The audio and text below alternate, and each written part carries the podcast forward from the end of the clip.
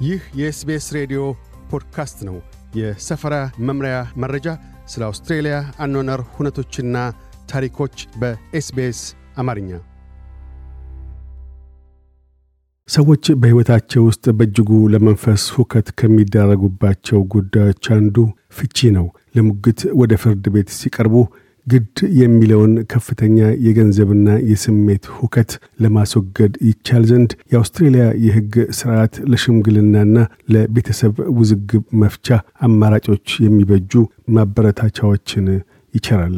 ፍቺ በቀላሉ ሲገለጥ የትዳር መፍረስ ነው። ይሁንና ፍቺ የሚያስከትላቸውን ብርቱ የመንፈስ ሁከት፣ የወላጅነትና የገንዘብ እንድምታን ተከትሎ ቤተሰቦች በአብዛኛው ያለ ውጪ እርዳታ ከግብብነት ላይ የሚያደርስ የገንዘብ ክፍፍል ላይ ለመድረስ ይቸገራሉ። አውስትራሊያ ውስጥ ባለትዳሮች ለፍቺ ሲያመለክቱ ትዳራቸው ከማይጠገን ደረጃ ላይ መድረሱን የሚያመለክት ማረጋገጫ ማቅረብ ይጠበቅባቸዋል። ከአስራ ሁለት ወራት በላይ መለያየታቸውን በወላጅነትና የገንዘብ ስምምነት ላይ የደረሱ መሆናቸውን ማረጋገጥ ግድ ይላቸዋል። በርካታ ተፋቺ ጥንዶች ወደ ፍርድ ቤት ከማምራታቸው በፊት የወላጅነትና የገንዘብ ጉዳዮችን አስመልክቶ በወጉ ከስምምነት ላይ ለመድረስ መሞከር ይጠበቅባቸዋል። ይህንኑ አስመልክተው ኤሊኖር ላዩ የላንደርና ሮጀርስ የሕግ ባለሙያ ሲያስረዱ ወላጆች ልጆችን በተመለከቱ ጉዳዮች ወደ ፍርድ ቤት ከማምራታቸው በፊት የቤተሰብ አለመግባባት መፍቻ ላይ መሳተፍ ግድ ይላቸዋል። ሁነቱ በዘላቂነት ልጆችን በተመለከተ ከስምምነት ላይ መድረስ ይችሉ ወይም አይችሉ እንደሁ ለመመልከት በቤተሰብ አለመግባባት ባለሙያ የሚካሄድ የሽምግልና ሂደት ነው። ገንዘብን አስመልክቶ ሁለቱ ግለሰቦች ያልተግባቡበትን ጉዳይ ለመፍታት በቅድሚያ አማራጭ ሙከራን እንዲያደርጉ እናበረታታለን። ፍርድ ቤቶች በአሁኑ ወቅት ተፋቺ ጥንዶች ሙግት ከመግጠማቸው በፊት ቢያንስ አስቀድመው የመደራደር ሙከራን እንዲያደርጉ ይሻሉ ብለዋል። ሽምግልናው እንደምን እንደሚሠራ ወደ ፍርድ ቤት ማምራት ወራቶችንና በአስር ሺዎች የሚቆጠሩ ዶላሮችን የሚፈጅ ሲሆን ሽምግልና ከጊዜና ወጪ አኳያ የተሻለ ነው። የቤተሰብ አለመግባባት መፍትሄ እውቅና ያላቸው ባለሙያ ቫለሪ ኖርትን ዘጠና percent ያህሉ ተፋቺዎች ለሙግት ፍርድ ቤት ከመቅረብ ይልቅ አለም መግባባቶቻቸውን የሚፈቱት ራሳቸው እንደሆነ ይገልጣሉ። ወይዘሮ ኖርትን ለሽምግልና ከመቀመጣቸው በፊት የስኬት መጠኑን ይገመግማሉ። በቅድሚያ ተፋቾቹ እያንዳንዳቸው ምን እንደሚሰማቸውና የሚገኙበትን ግላዊ ሁኔታዎች አስመልክተው በተናጠል ያናግራሉ። በግምገማቸው መሰረት የአእምሮ ህመም የቤት ውስጥ አመፅ፣ የአደንዛዥ እጽ ወይም የአልኮል ችግሮች ከሌሉ ለቤተሰብ አለመግባባቶች መፍትሄ ሂደት መቀመጥ እንደሚችሉ ከውሳኔ ላይ ይደርሳሉ። ቫለሪ ከዚያ በኋላ ከውሳኔ ላይ ይደርስና መልካም የተወሰኑ የጋራ ተመሳሳይነቶች አሉ፣ ፍርድ ቤት ሳይቀርቡ ከስምምነት ላይ የመድረስ አመቺ ሁኔታዎች አሉ በማለት አንድ ላይ ተገናኝተን ጉዳዮችን አንድ በአንድ በማንሳት እንወያይባቸዋለን ብለዋል። በሽምግልና ወቅቶች ወይዘሮ ኒውርትን ደንበኞቻቸውና ጠበቆቻቸው ከጋራ ስምምነቶች ላይ እንዲደርሱ አግዘዋል። ከስሜታዊ ግልፍተኝነት ይልቅ ግብራዊ መሆን ወደሚችሉ ውጤቶች ላይ በማተኮር ተፋቺዎችና ልጆቻቸው ትሩፋቶችን ወደሚጋሩባቸው መንገዶች እንዲያመሩ አመላክተዋል።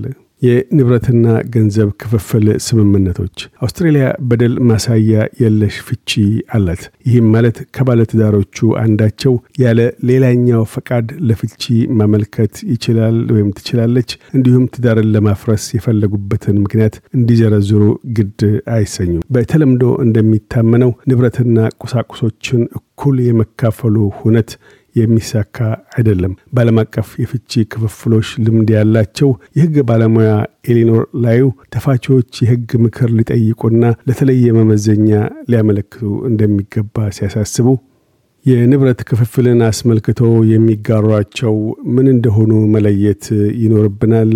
እርግጥ ነው አውስትራሊያ ውስጥ ብቻ ያለውን ሳይሆን ባህር ማዶ ያለውንም ጭምር ግምገማ በምናደርግበት ወቅት ከግምት ውስጥ የምናስገባቸው የተለያዩ የአስተዋጽኦ አይነቶች አሉ። የገንዘብ ገንዘብ ነክ ያልሆኑና እንዲሁም የቤት ውስጥ ሥራና የወላጅነት አስተዋጽኦችን እናካትታለን ብለዋል። እያንዳንዳቸው ተፋቾች ለኑሯቸው ምን ያህል አስተዋጽኦ እንዳበረከቱ ማስላት በእጅጉ የተወሳሰበ ተግባር ስለመሆኑ ቫለሪ ኖርትን ሲያመላክቱ አንዳችሁ አንድ ሚሊዮን ዶላር ለኑራችሁ አምጥታችሁ ሌላኛው ዕዳ ይዞ መጥቶ ከሆነ በምትለያዩበት ወቅት ያ ከግምት ውስጥ ይገባል። ሁለተኛው ነገር በጋራ ኑሯችሁ ወቅት ያበረከታችሁት ገንዘብና ገንዘብ ነክ ያልሆኑ አስተዋጽኦቻችሁ ናቸው ይላሉ። እኒህ አስተዋጽኦዎች ከእያንዳንዱ ባለትዳሮች ደሞዝ ባሻገርም ይሄዳል። በሥራ ገበታ ላይ የምን ያህል ገንዘብ ተከፋይ መሆኑ አይደለም፣ ስለምን የቤት ውስጥ ወላጅ ግምት ውስጥ የሚገባው አንድ ሚሊዮን ዶላር በዓመት ከሚያገኝ ዋና ሥራ አስፈጻሚ እኩል ነውና። በአብዛኛው ወላጆች ቤት እንዲገዙ ገንዘብ ሰጥተውታልን? ወይም ለቤት መግዣ የሚሆን ገንዘብ ለመቆጠብ ከእነርሱ ጋር ኖረዋልን? ውርስ አግኝተዋል? እንዲህ ያሉ ነገሮች። ሦስተኛው በንብረት ክፍፍል ወቅት ግምት ውስጥ የሚገባው የእያንዳንዱ ተፋቺ ለወደፊት የሚያስፈልጉት ነገሮች ናቸው። ይህ ትንተና የእያንዳንዱን ተፋቺ ዕድሜ፣ የገቢ አቅም፣ ጠቅላላ የጤና ሁኔታ ከሌሎች ሁኔታዎች ጋር ተያይዘው የንብረት ክፍፍሉ በምን ያህል percent ሊሆን እንደሚገባ የሚያስወስኑ ይሆናሉ። ይህ ማለት ምንድን ነው? በዚህ ሁኔታ ውስጥ አንደኛው ተፋቺ ወደፊት ለመራመድ በመጠኑ ከፍ ያለ ድርሻ እንዲኖረው ግድ የሚሉ ምክንያቶች ይኖራሉ በማለት ወይዘሮ ላዩ ያስረዳሉ።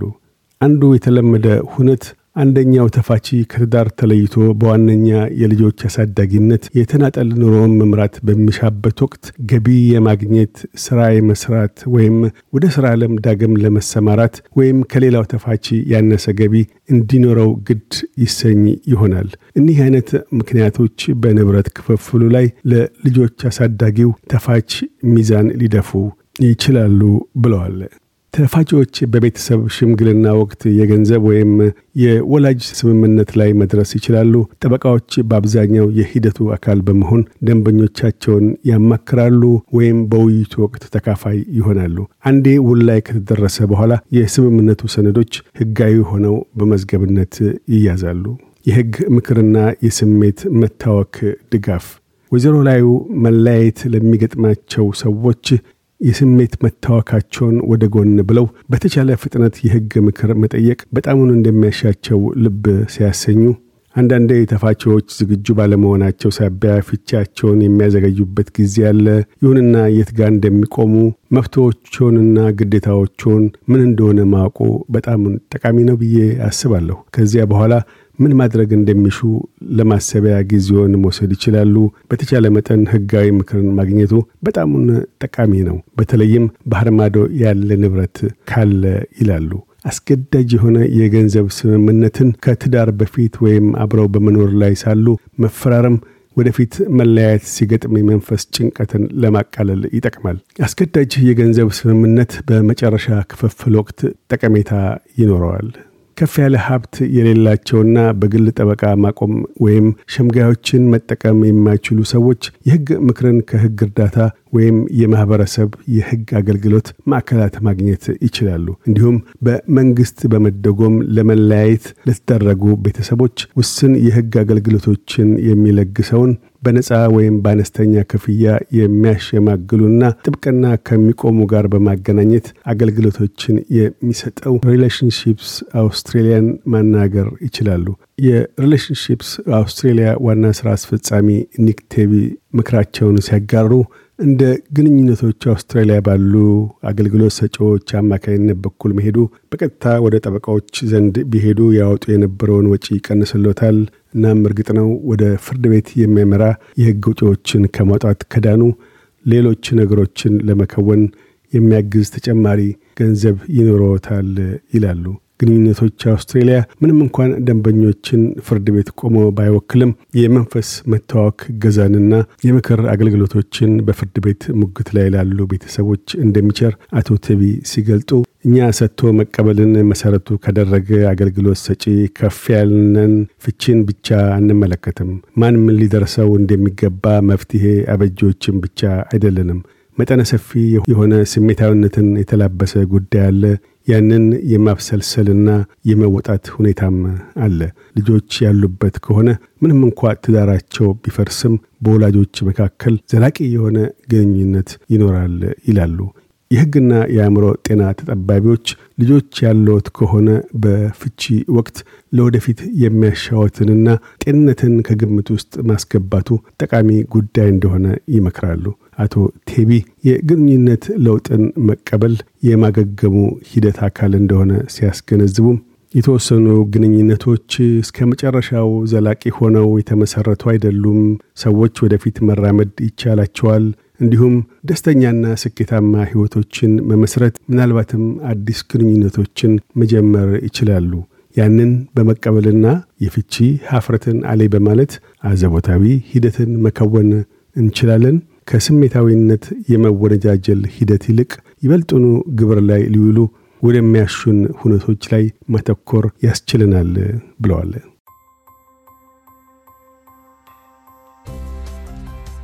ይህ የ SBS ሬዲዮ ፖድካስት ነበር። ለተጨማሪ የሰፈራ መምሪያ ታሪኮች SBS dot com dot au Amharic ን ይጎብኙ።